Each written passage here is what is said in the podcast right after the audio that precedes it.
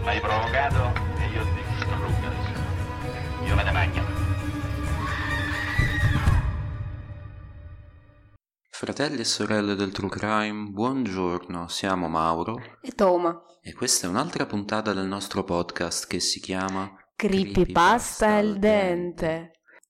È passato un bel po' di tempo dalla nostra puntata precedente, purtroppo, perché stavolta mi ero ammalata io, mi ero contagiata da Mauretto, quindi purtroppo... Sempre colpa mia. Sì, ma era colpa tua, perché lui è stato male per tre giorni, io poi sono stata male per tre settimane. Quindi eh, dovevamo rimandare un po' la registrazione perché sennò dovevo passare mezza giornata solo per tagliare via la tosse. La tosse. Comunque speriamo, speriamo che finisce la nostra piaga e possiamo eh, continuare come prima a registrare il nostro podcast. Siamo un po' arrugginiti dopo la lunga pausa, quindi dobbiamo riprenderci in fretta.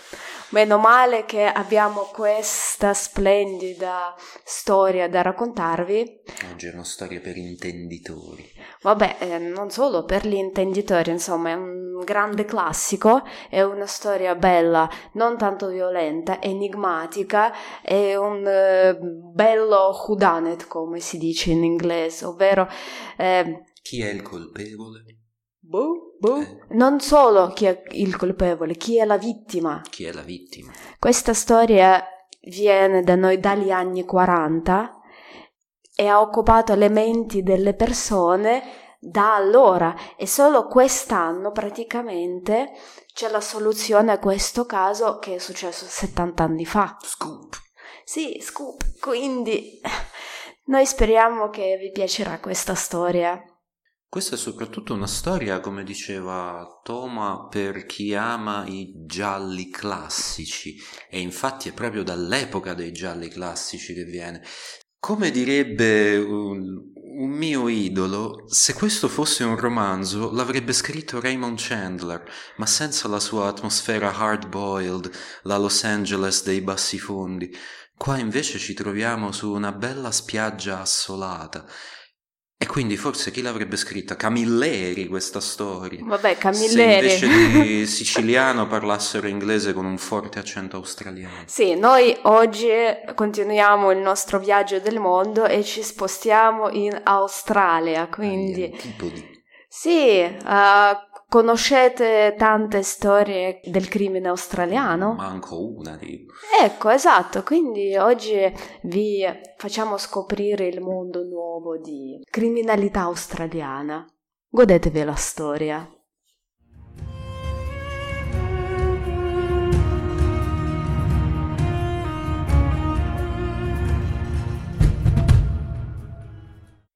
Mi addormentai e un saggio mi disse: per nessuno dal sonno è fiorita la rosa della gioia. Che stai a fare una cosa che fa il paio con la morte? Bevi il vino, che per intere vite dovrai poi dormire. Chissà perché mi è venuta in mente questa poesia. Sarà che ho sonno? È bella poi, è da un libro a cui tengo molto. Parla di quanto sia breve la vita e di quanto bisogna godersela con il vino e le donne, che tanto la morte arriva inevitabile. La morte. Non voglio pensarci in questo posto così bello, qui sdraiato sulla sabbia calda e morbida, in questa piacevole penombra. Il mare è a due passi da qui, eccolo. Volendo, potrei alzarmi, togliermi le scarpe, fare sti dieci metri e fare una bella passeggiatina tra le onde. Però no, sto tipo in dormiveglia, mi sento pesante, non voglio muovermi. Sarà perché fa caldo? Sta cominciando l'implacabile estate australiana, d'altronde. Nessuno sembrerà strano vedermi sonnecchiare sulla spiaggia. C'è il vento fresco, tanta gente fa così per salvarsi dall'afa. Eh, no, no, però no, devo, devo alzarmi, devo andar via, un sacco di cose da fare. Però dai, vabbè, mi concedo ancora cinque minuti, anzi dieci o quindici. Eh. Che mi sento così pesante, non riesco a muovermi. Però non è una sensazione spiacevole, è come come se avessi addosso una coperta pesante che mi coccola e mi soffoca. Il peso cresce, non, non riesco ad alzare il braccio, sta diventando un po' difficile respirare. Mm. Ma non, non ho paura, nel, nel dormiveglia possono succedere queste cose, non sto, non sto mica morendo. Morire. Mm. Certo sarebbe buffo se morissi proprio ora. Non ho con me nessun documento, sono lontano da casa, non ho niente nelle mie tasche che potrebbe identificarmi. Adesso sarebbe un bel rompicapo per la polizia, eh? Starebbero a scervellarsi per mesi cercando di capire chi sono.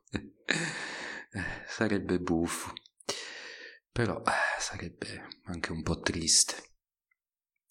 Pensa a morire qua, su una spiaggia deserta, in totale solitudine. Che sarebbe scritto poi sulla mia lapide? Fosse per me, vorrei che ci fosse scritta quella bella poesia che mi è venuta in mente. Però invece mi sa che scriverebbero tipo: «Qui giace l'uomo sconosciuto, trovato sulla spiaggia di Somerton il primo dicembre millenovecentoquarantotto». Ah, che tristezza. Che stanchezza anche. Senti, chiudo gli occhi per altri dieci minuti, eh? Dai. Lasciatemi dormire.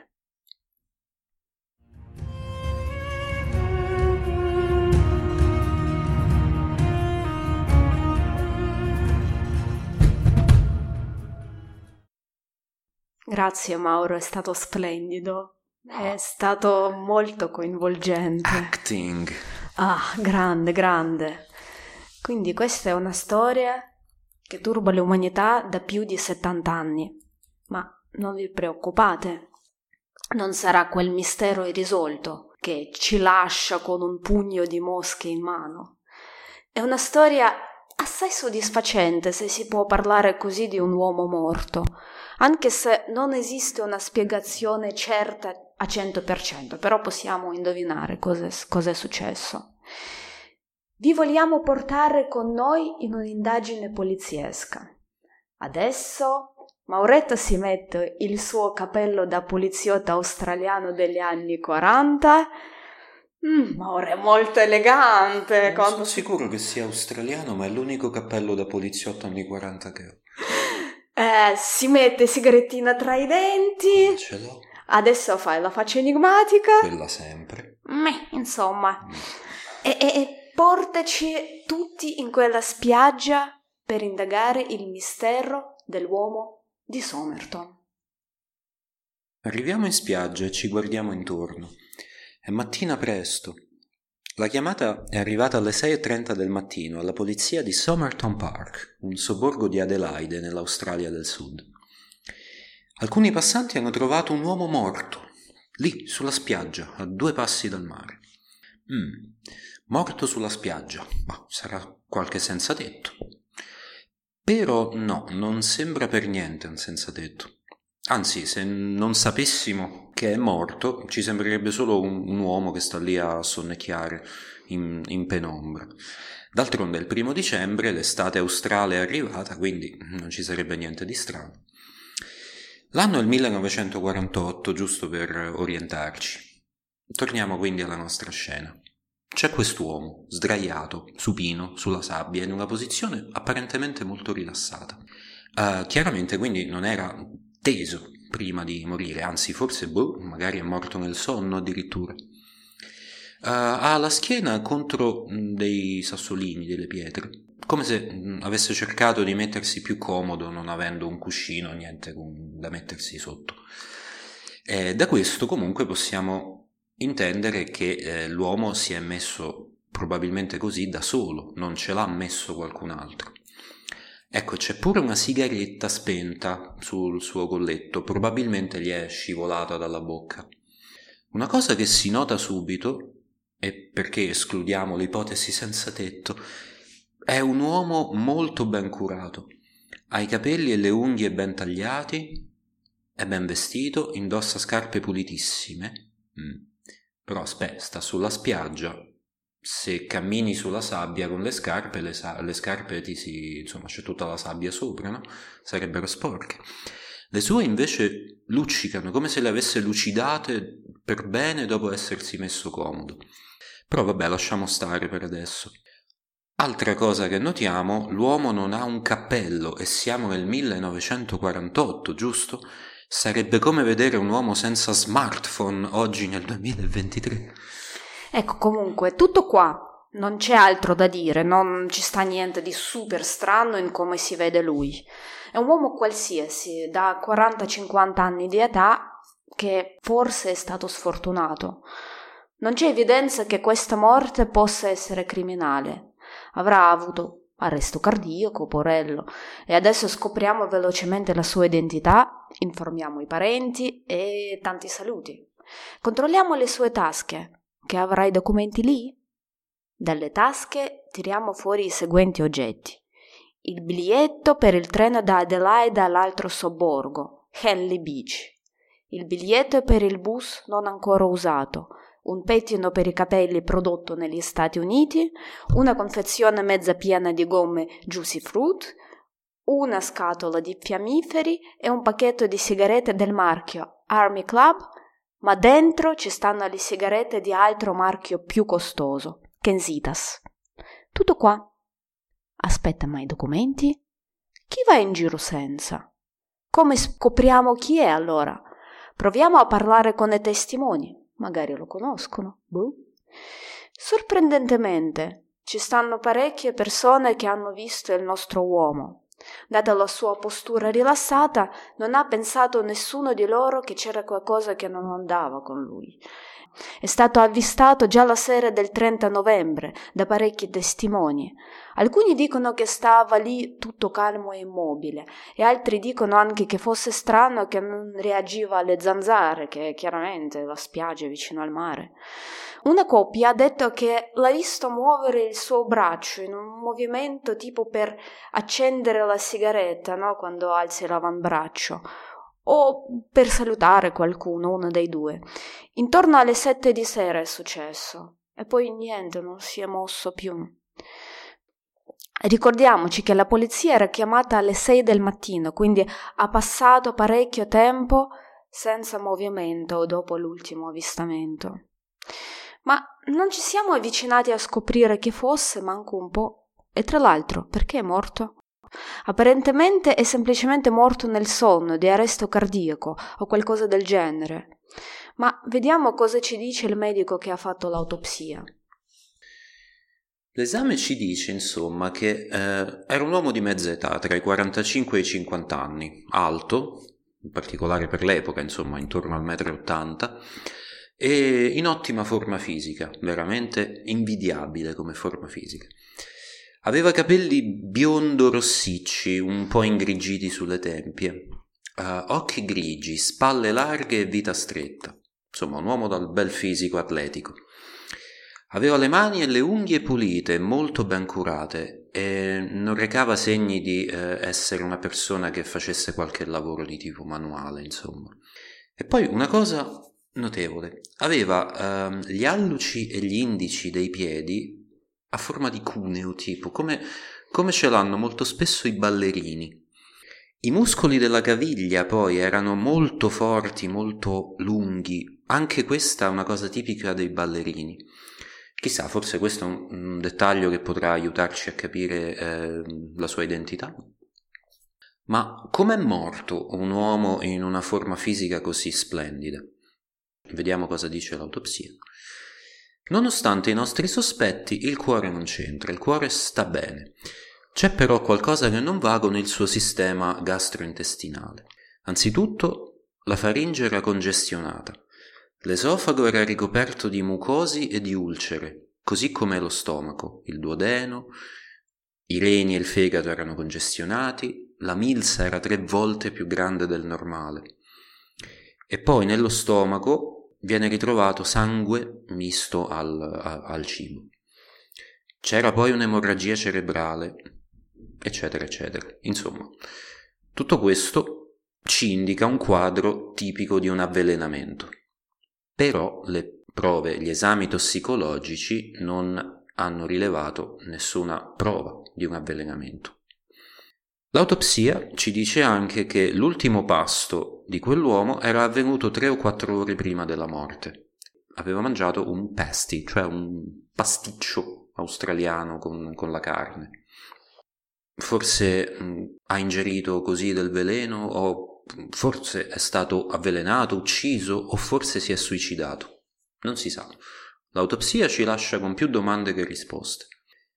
Durante l'inchiesta, molto più tardi, un professore di fisiologia e farmacologia, tale Cedric Hicks, informa il magistrato che si è fatto un'idea su quale possa essere il veleno che è stato usato su quell'uomo e che non lascia tracce nell'organismo.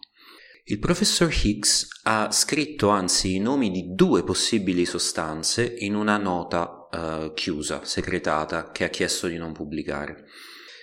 Anche perché sono due sostanze che mh, sono di facile reperibilità in qualsiasi farmacia. Per questo l'hanno chiuso, così che non viene scoperta al pubblico. pubblico.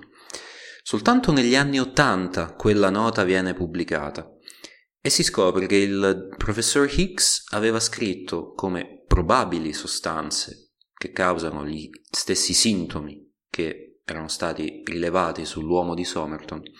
Queste sostanze sono la digitalis e la G-strofantina.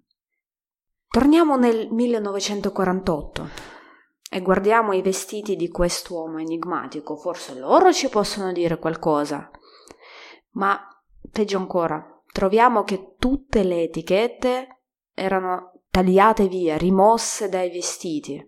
Che è molto sospetto, se mi chiedi. Vabbè, forse è sospetto per quarantotto. Io adesso metto via tutti, tutti i label dei miei vestiti perché mi irritano, però per quarantotto eh, penso all'epoca, che... All'epoca non si faceva. Eh, le spie lo fanno, eh. no? I vestiti erano buoni, probabilmente di produzione americana. Non aveva con sé né il cappello né i portafogli e la sua carta dentale non corrispondeva a nessuno nella vicinanza, perché loro hanno controllato con i dentisti. L'impronta dentale. Sì, sì. Stiamo in cul-de-sac praticamente. Aspettiamo affinché magari esce fuori qualche testimone o novità. Nel frattempo, dieci giorni dopo, l'uomo viene imbalsamato, giusto nel caso serva ancora il suo corpo. È sepolto nel cimitero West Terrace ad Adelaide solo più di mezz'anno dopo, il quattordici giugno, cioè loro hanno aspettato per mezz'anno per, per seppellirlo e nel frattempo il suo corpo imbalsamato rimaneva in, abito- in obitorio. Prima di questo, avendo premonizione che il caso sarà lungo e misterioso, viene ordinato il gesso del torso dell'uomo di Somerton, così che ci rimane la copia del suo volto esatto. Non si sa mai, vero? Nessuno è venuto fuori ad annunciare la scomparsa del parente o amico, però. Quindi ci rimane solo da aspettare, magari viene fuori qualcuno. E infatti, il caso è difficile, il caso è lungo e non è finita qua. Il quattordici gennaio, tipo... Lui è stato trovato il primo dicembre, questo è il quattordici gennaio, quindi un mese e mezzo dopo. Un mese e mezzo dopo.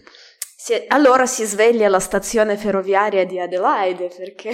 Beh, era estate ad Adelaide, oh, fammi un calmo. Hanno scoperto che c'è una valigia lasciata in deposito bagagli il trenta novembre, dopo le undici del mattino, e nessuno l'ha ric- reclamato da allora. Bingo! Sicuramente appartiene al nostro uomo. Vediamo cosa c'è dentro? Allora, ci stanno la borsa d'avvocato, la vestaglia rossa a quadretti, un capotto, i pantaloni leggeri con sabbia nei risvolti, uh-huh. Pigiama, cravatta, mutande, sottomaglia, pantofole. Il tutto nella misura del nostro uomo. Poi c'era qualche strumento. Kit da barba, cacciavite da elettricista, il coltello da cucino trasformato in un piccolo strumento tagliente, un paio di forbici, pezzetto di zinco che serviva da custodia per il coltello e le forbici, e il pennello da stampo che si usa sulle navi per marcare il carico. Uh, sembra un puzzle, no? Che tipo abbiamo tutti sti oggetti mal collegati per... Accessori disparati. Sì, sì, per, per eh, coll- ricollegarli e scoprire chi è questo uomo. Insomma, c'è anche qualche piccolo cosetto qua e là, tipo una penna, niente de che. E che, non ci sarà niente qua che ci può aiutare minimamente? Perché no? Certo che c'è. C'è una confezione di filo molto particolare, cerato, arancione, cioè un po', sai, vistoso, vistoso sì. E questo filo non si vende in Australia, assolutamente. E troviamo lo stesso filo in tasca del nostro uomo, l'ha usato per aggiustare il buco nei pantaloni. Mm, per ammendare i pantaloni. Sì, sì. Così scopriamo che infatti questa valigia cento per cento apparteneva a lui. Perfetto. Adesso cerchiamo gli indizi che possono aiutarci ad identificarlo, di nuovo. Le etichette sui vestiti? Mannaggia, anche qua sono tagliati via. Ma troviamo qualcosina comunque. Sulla sottomaglia, cravatta e borsa da bucato c'è scritto un nome. T-Kin. E anche T-Kin con E alla fine. Mm-hmm. Scritto Kin sia senza la E alla fine che con la E alla sì, fine. Sì, due varianti. K-E-A-N. Mm-hmm. Ehm, assieme alla marcatura da lavanderia anche. Chiaramente il nostro uomo non voleva essere identificato, quindi la speranza che lui sia infatti T-Kin è miserrima. E infatti non è sparito nessun T-Kin nei paesi anglofoni, tutti i paesi anglofoni. La ricerca di lavanderia australiana neppure ha dimostrato niente. Per capire, nel mondo post-guerra era normale usare i vestiti usati, second hand, mm-hmm. e siccome erano costosi era normale attaccare l'etichetta con il proprio nome. Con il nome, era usanza infatti. Sì, come nel nostro asilo nido che tutti mm-hmm. avevano un'etichetta con il nome, Sul tipo Tomo, sì. Tra l'altro, se guardiamo il cappotto, eh, dalla cucitura scopriamo che è stato prodotto negli Stati Uniti. E non era un modello eh, che era mai stato importato in Australia all'epoca. Quindi o il nostro uomo misterioso eh, stava lui stesso in America o ha comprato il cappotto da qualcuno che stava in America. Comunque è tutto qui. Il mistero persiste. Di concreto abbiamo scoperto solo che l'uomo era arrivato in treno da Melbourne o da Sydney o da Port Augusta. Varie città australiane, quindi non ci aiuta per niente tutto questo. Insomma, l'uomo è arrivato. È arrivato. Ha preso il treno da una città ed è giunto lì dove stava. Però, insomma, adesso di nuovo dobbiamo solo sperare che spunti qualche nuovo testimone o qualche nuovo indizio. Nel frattempo, le indagini sulla morte di quest'uomo continuano. Nel dubbio eh, ricontrolliamo di nuovo i suoi vestiti perché secondo me c'è sfuggito qualcosa da lì. E infatti nella tasca dei pantaloni ci sta un'altra mini tasca di quelle piccole piccole che si usavano per, per l'orologio nei vestiti d'una volta. L'orologio di tasca. Esatto, l'orologio da taschino si chiama. Mm-hmm. E lì nel taschino c'è un piccolo fogliettino di carta piegato così tante volte che praticamente era quasi invisibile, una briciolina di carta. Tant'è che eh, gli investigatori devono tipo usare le pinzette per tirarlo fuori. E che c'è su quel foglietto? Apriamolo e scopriamo una cosa che non darà pace agli investigatori per i decenni successivi. Su quel foglio, in caratteri anche abbastanza grossi, è stampato il Tamam Shud.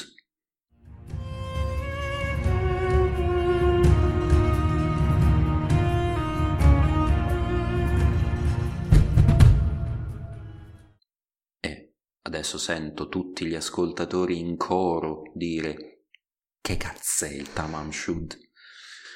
Eh, parole misteriose. È persiano. Significa è finito. Tamam Shud, è finito. Una cosa eh, interessante da trovare in tasca a un cadavere, sicuramente. eh, gli esperti delle biblioteche che vengono consultati dicono che eh, quello è il finale del libro intitolato Rubaiyat, scritto da Omar Khayyam e eh, stampato mh, lì, tipo... tipo quando c'è fine, the end. Alla fine del film. La fine, sì. Esatto. Ora, eh, oggi questo libro non è tanto conosciuto, però in, intorno a quell'epoca, negli anni trenta quaranta, era molto popolare. Beh, tra l'altro anche in Russia, da dove vengo io, è un libro abbastanza popolare, viene citato spesso. Viene diciamo. citato. Uh, la gente, ecco, lo comprava, lo regalava. Uh, Omar Khayyam era un poeta, scienziato, filosofo persiano dell'undicesimo secolo, e questo Rubaiyat è un libro uh, di, di poesie, sorprendentemente molto moderne ancora e eh, eh, valide anche per la nostra epoca. Sì, sorprendentemente, praticamente non avresti mai detto che è l'undicesimo secolo. Beh, sai, come Le Mille e una Notte, tutta la letteratura di quell'epoca è ancora molto moderna. No, tipo, tipo proprio linguaggio mm. e, e le idee che non, non così che ci immaginiamo la gente del Medioevo. Eh, ma la bellezza del mondo arabo dell'epoca. Eh. Eh, le poesie del Rubaiyat parlano di cose che ci risultano classiche ancora oggi, di quanto sia breve e dolorosa la vita, di quanto sia importante bere e divertirsi, perché il tempo è breve, finché possiamo godiamocelo. E poi sono poesie molto belle, proprio eleganti, squisite.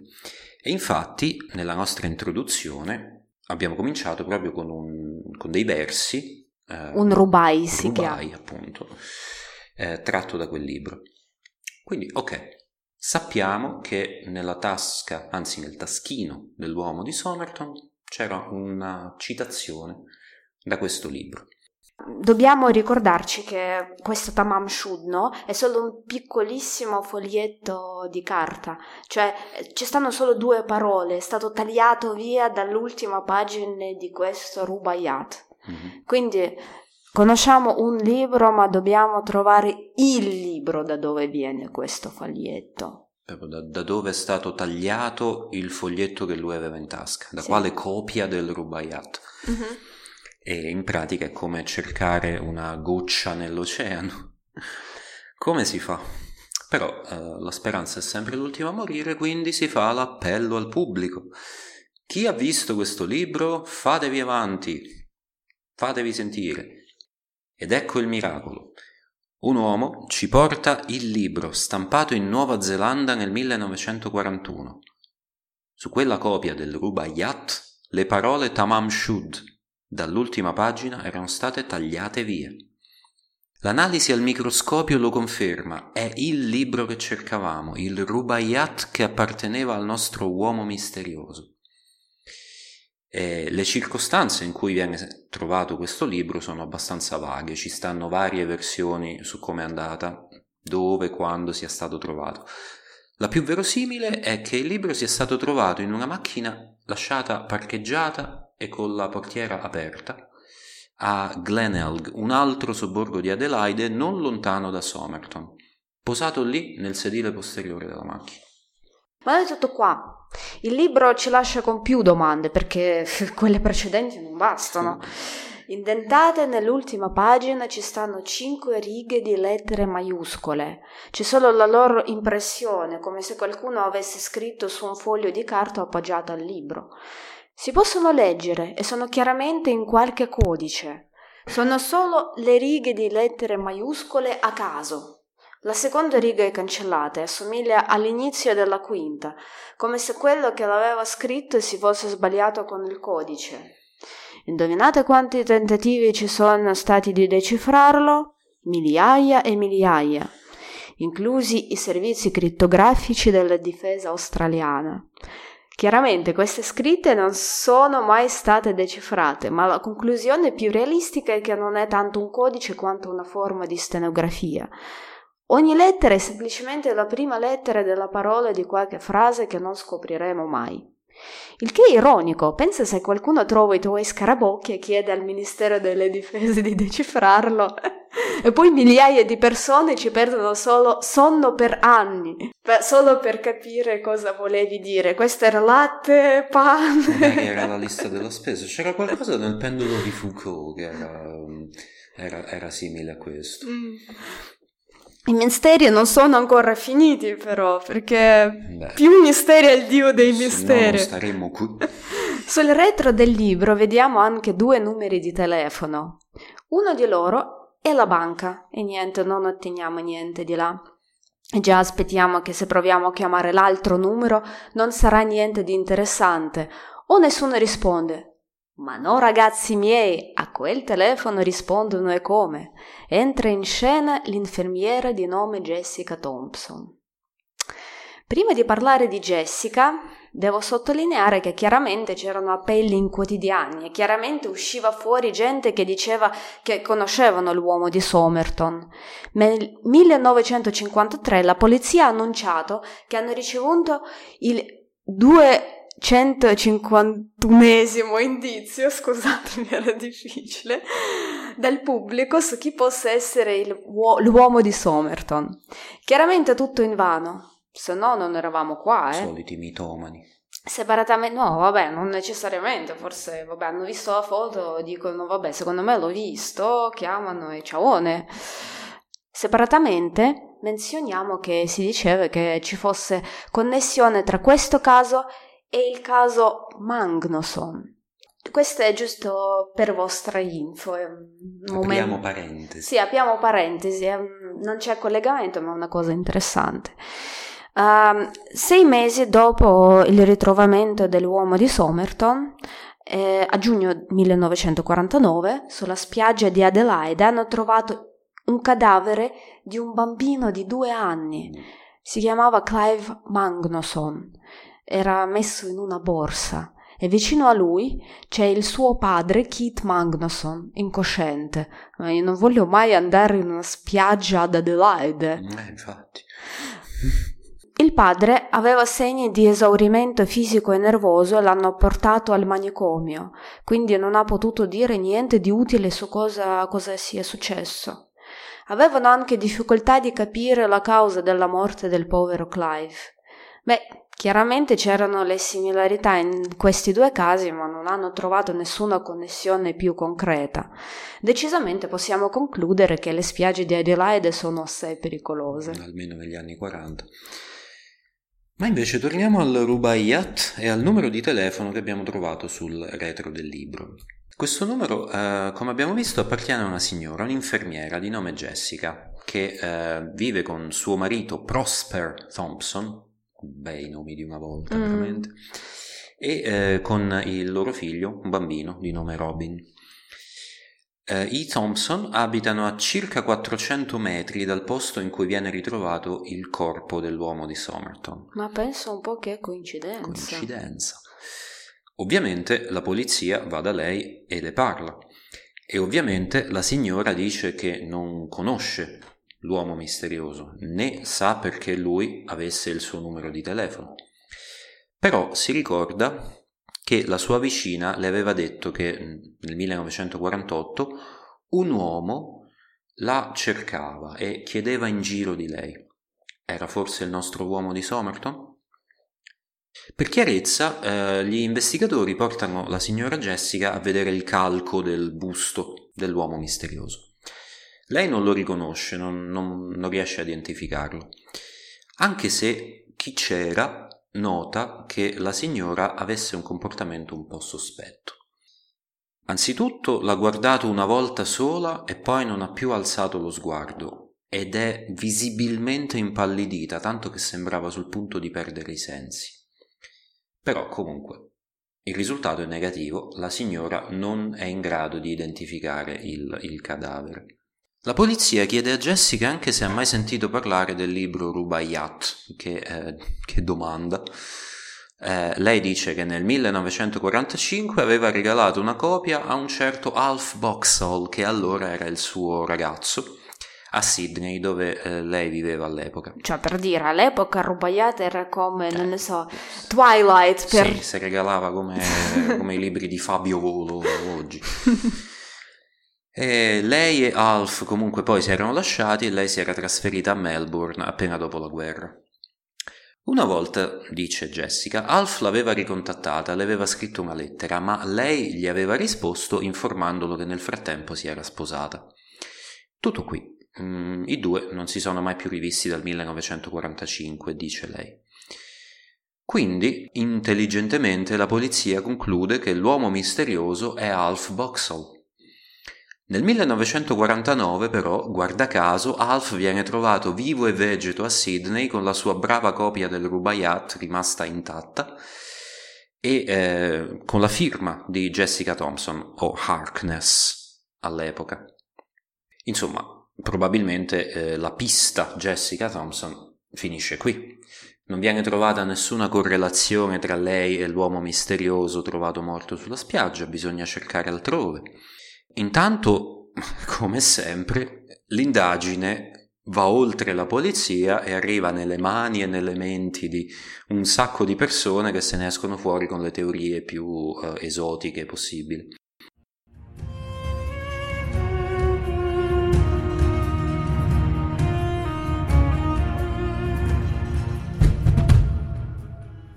Per esempio, quella che vuole che il nostro uomo di Somerton fosse una spia. Hai notato che ogni nostro racconto che facciamo c'è un blocco su teorie esotiche di complotto. eh, eh. Vuoi fare il true crime? Eccoti il true crime. Mm. Vabbè, questi mi piacciono, sono deliranti ma aggiungono a... colore. Sì. Somerton è comodamente situato tra Woomera, il logo dell'importante programma ballistico, e Radium Hill, ovvero Monte di Radio, dove ci sta la fabbrica che processa uranio. Questo ci suona molto nucleare, diciamo. Un sito militare, in un certo mm. senso. Tutti e due evidentemente erano luoghi di interesse per lo spionaggio internazionale. Siamo nel quarantotto e la direzione che ha preso l'Unione Sovietica dopo la guerra, quando comincia a formare Eh, la zona, la sua zona di influenza, non piace ai paesi occidentali. Quindi abbiamo allerta abbastanza alta sulle spie straniere in quegli anni. Chiaramente la morte di uomo di Somerton è altamente sospetta in questo senso. Vabbè, spie, di spie Volendo. sovietiche nel quarantotto Ma è sì, sicuramente but... verosimile. Ma sì, perché no? Esisteva un progetto che si chiamava un progetto Venona, è australiano-britannico, che si occupava di controspionaggio, soprattutto perché, perché il Regno Unito pianificava le prove nucleari a circa di ottocento chilometri di distanza da Adelaide. Nel millenovecentoquarantasette hanno trovato le prove che certi segreti fuggivano verso l'Unione Sovietica e che ci stavano le spie sovietiche in Australia, eh, coordinate dall'ambasciata in Canberra. Quindi abbiamo codice, le etichette tagliate via dai vestiti, il luogo della morte e veleno particolare da cui è morto. Per supportare la teoria c'è la questione delle sigarette. Ci ricordiamo che aveva un pacchetto di sigarette più economiche con dentro le sigarette più costose. Strano, no? Perché erano sostituite?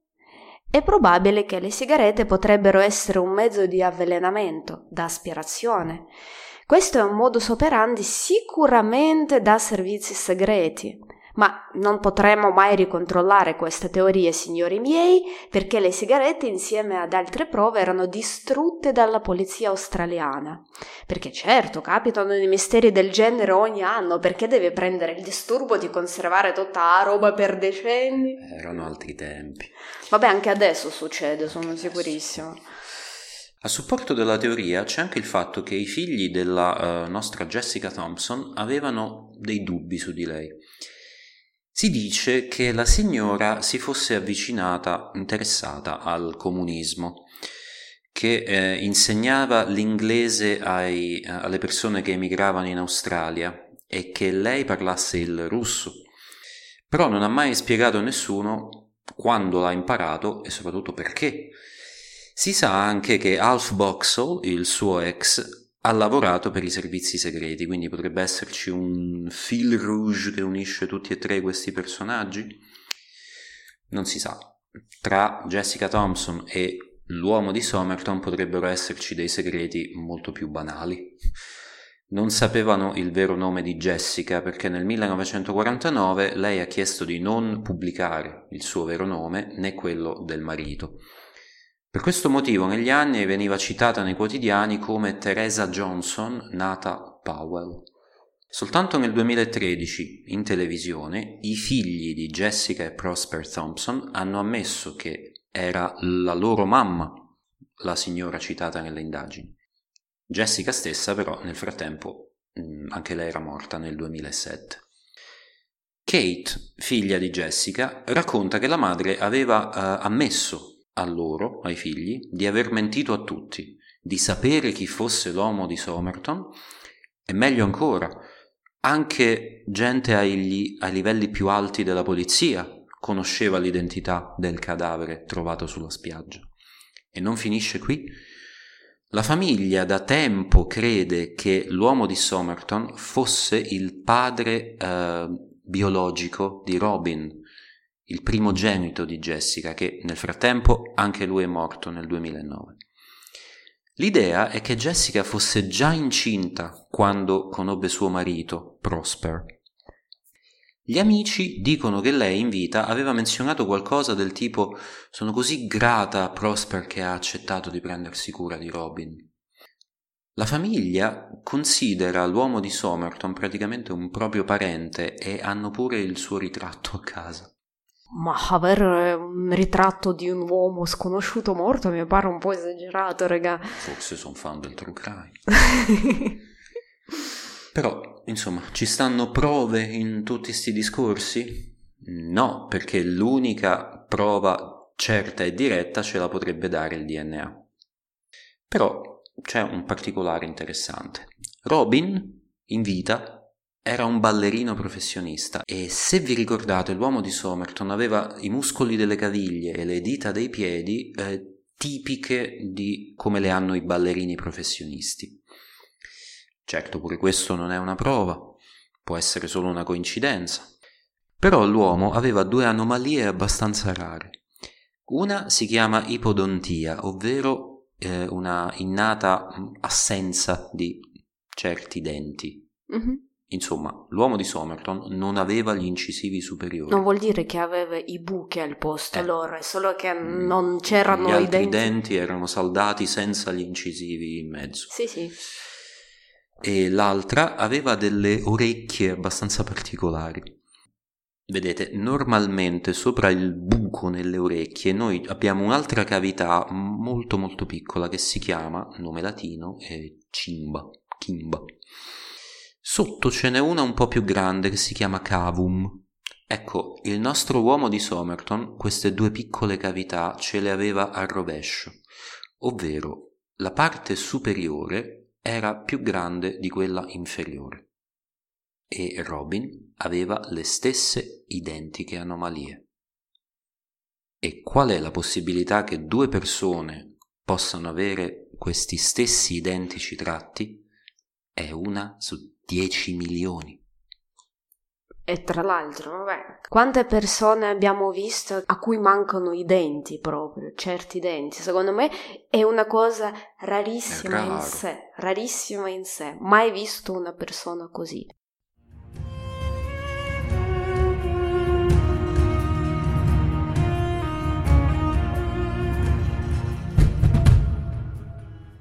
E qui vi presento un uomo che ha dato più coinvolgimento nelle indagini di questo caso, è, è un uomo di nostri tempi, no?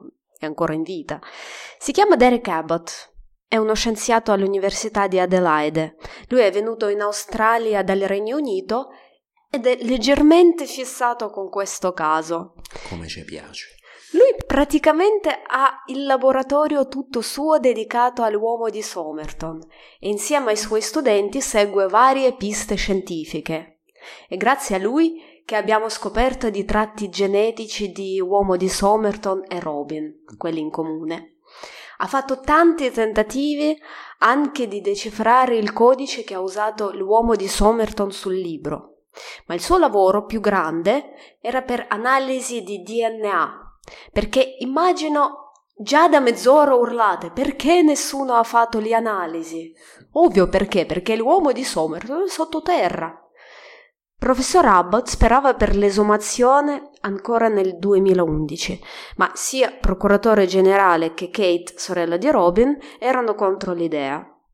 Nel frattempo, raccogliendo il D N A Ovunque può, Derek Abbott contatta la figlia di Robin, che si chiama Rachel, puramente per i motivi scientifici.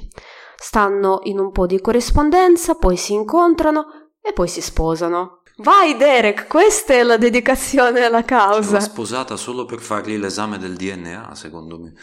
No, eh, sono felicemente, felicemente sposati, sposati fino ad oggi, sono una coppia carinissima. Dio mio, lui continua a fare gli esami del D N A ogni giorno. Mamma mia. Allora, nel duemiladiciassette il prof prende il calco, eh, quello fatto all'uomo di Somerton, il suo busto di gesso, e lì trova tre peli. o capelli o peli, da cui si rie- ci riesce a trarre il D- D N A mitocondriale. Genio. Mitocondriale è quello che si passa per via materna, cioè dalla mamma. Purtroppo non può usarlo per compararlo con Rachel, perché se è collegato con l'uomo di Somerton è collegata via Robin, cioè per via paterna.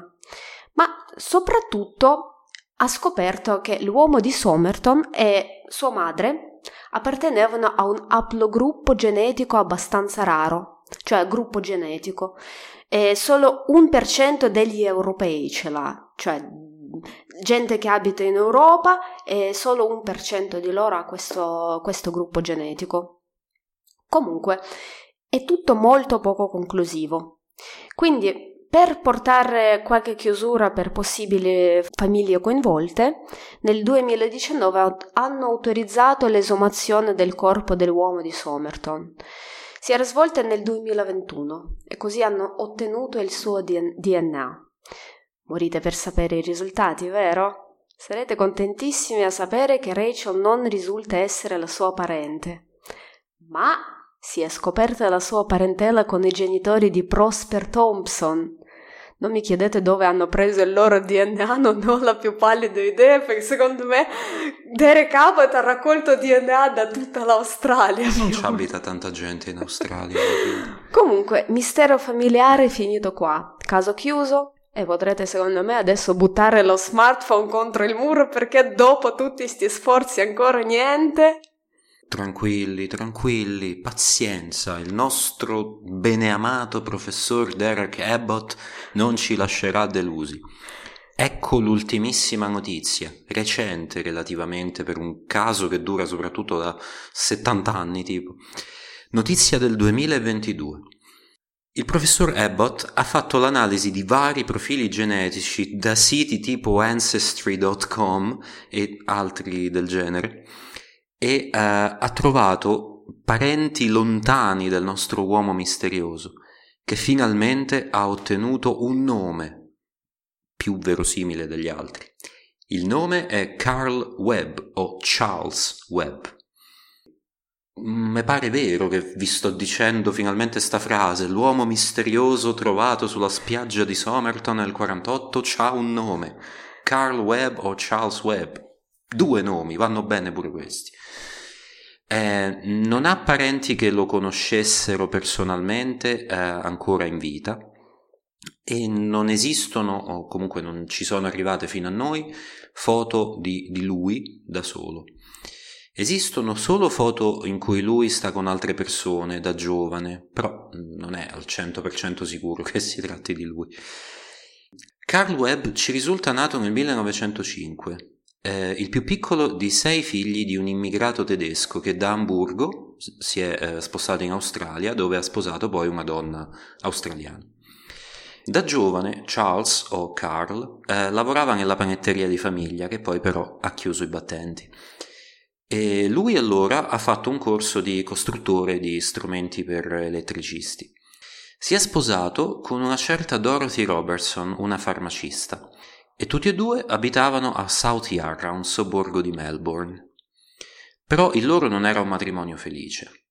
Secondo i racconti di Dorothy, Charles aveva un brutto carattere. Era da un lato una persona molto introversa e solitaria, non aveva tanti amici e non faceva una vita molto attiva, era il tipo d'uomo che andava a letto alle sette di sera. Sembriamo noi, ma ora... Un, un po'. um, dall'altro uh, lato... Charles soffriva di, di crisi d'ansia, diciamo. Ogni piccola cosa che non andasse come lui si aspettava, ogni piccolo fallimento, tutto quello, ogni imprevisto, eccetera, gli suscitavano crisi di rabbia, che si sfogava in forma anche violenta verso le persone a lui vicine. D'altro canto, ci viene detto che Charles aveva una certa tendenza al fatalismo. Amava tantissimo la poesia, in particolare le poesie che parlavano della morte, e scriveva poesie lui stesso sullo stesso argomento.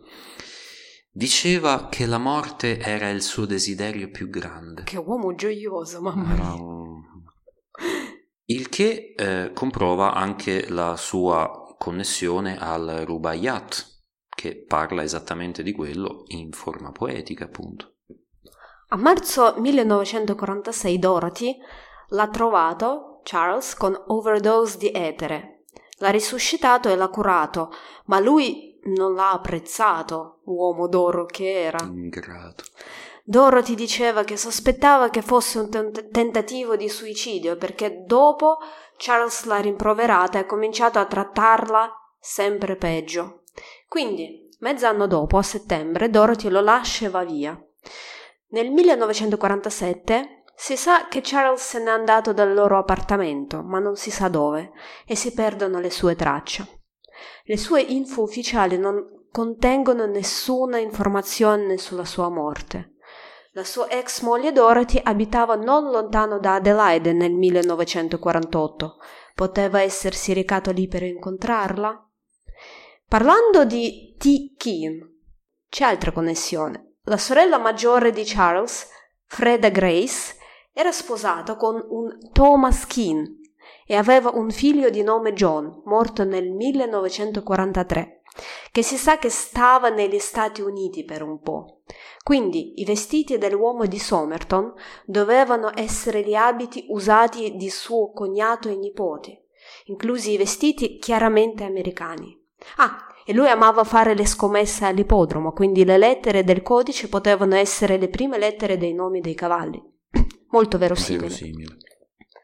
Conoscendo la storia di tendenza al suicidio e all'instabilità mentale generale, è molto verosimile che ha semplicemente commesso il suicidio, dato che la sua vita non andava sto granché. Ha perso un sacco di parenti nella guerra, la moglie l'ha lasciato, eccetera. Questa teoria non è stata ancora confermata in nessun modo dalle autorità e scienziati forensi australiani, ma il nostro professor Abbott è molto convinto. Beh, era convintissimo anche sulla famiglia Thompson, ma vabbè, è un uomo molto appassionato e comunque ha fatto più per questo caso di chiunque altro. Chissà quanti casi vecchi risolti potevamo risolvere se tutti loro avevano il loro professor Derek Abbott. Qualcuno raccontateli di Mostro di Firenze.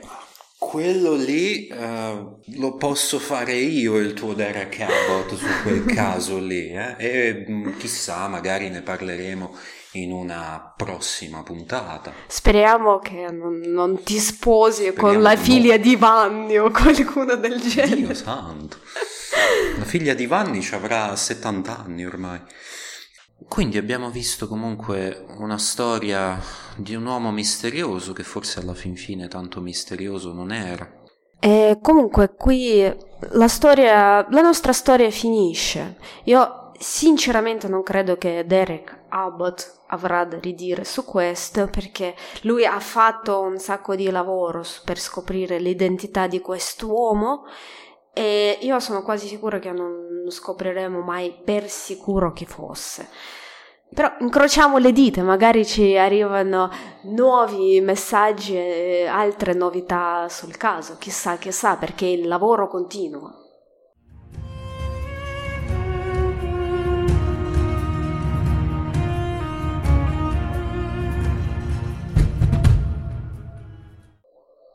Ecco, quindi vi abbiamo raccontato la storia del misterioso uomo di Somerton, una storia che per così tanti anni ha appassionato gli amanti del mistero, che poi, come spesso accade, è una storia che si rivela molto meno misteriosa di quanto ce la potessimo immaginare all'inizio.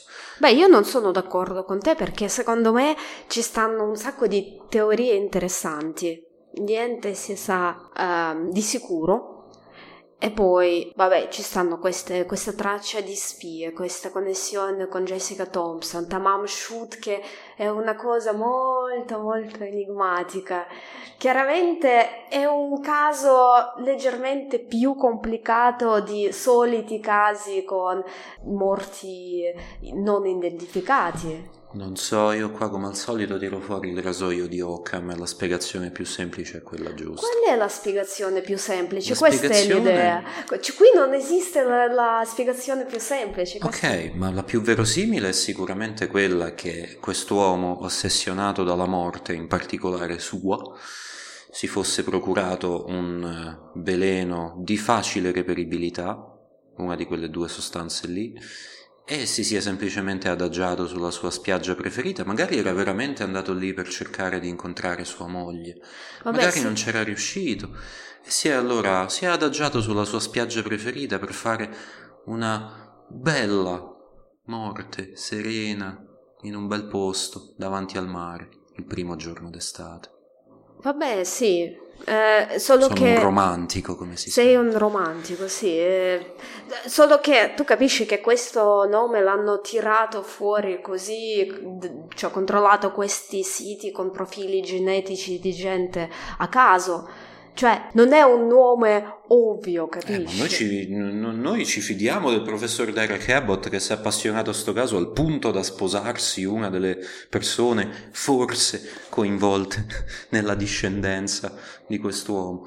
Vabbè. Cioè, uno più appassionato di così a un caso non lo trovi, guarda, io voglio fidarmi di lui, se no veramente ha perso tempo lui e tutte le persone che lo conoscono. Sì, settanta anni di indagini per... semplice cadavere, alla fine mi pare un po' esagerato, ma noi come al solito siamo la gente che ama i misteri e è pronta a dedicare bel po' del nostro tempo per eh, scoprire quale fosse la verità. Ma adesso il, po- il cappello da poliziotto australiano lo posso togliere? Sì, la sigaretta la lascio. La sigaretta la lascio. E rimani, rimani enigmatico. E faccio la faccia enigmatica. Sto facendo la faccia enigmatica. Attivamente sta facendo, pare scemo. Più enigmatico dell'uomo di Somerton. um, ecco qui la nostra storia. Quindi eh, vi ricordiamo che eh, potete trovare il nostro post- podcast su tutte le piattaforme principali dove ascoltate la vostra musica e i vostri podcast, ovvero Apple Podcast, Google Podcast, uh, YouTube, um, Spotify. Spotify, grazie Amazon. a Amazon, io ho ogni Audible, Edge. Audible. Edge. E cioè, insomma, ovunque trovate i podcast, per favore seguiteci, seguiteci anche su Instagram, Creepypasta al dente, tutto attaccato. Potete anche mandarci messaggi in diretta e, oppure mandarci una lettera con i vostri suggerimenti su quali topic possiamo coprire. Parlateci del vostro mistero preferito e noi ne parleremo. Sì, esatto. Siamo contenti che il caso precedente di Sofia Melnik, che abbiamo pubblicato, era abbastanza di successo, eravamo contentissimi, quindi vogliamo ripetere questi successi più spesso. Nonostante la lunga pausa, dai, ecco, siamo tornati belli smaglianti, quindi dai, seguiteci, seguiteci, seguiteci. Sì, ma ora è più smagliante, smagliante di me, purtroppo. Ci vuole poco. Sì. Ecco qui vi abbiamo cucinato la vostra pasta preferita, che è Creepypasta sempre al dente. Alla prossima. Alla prossima.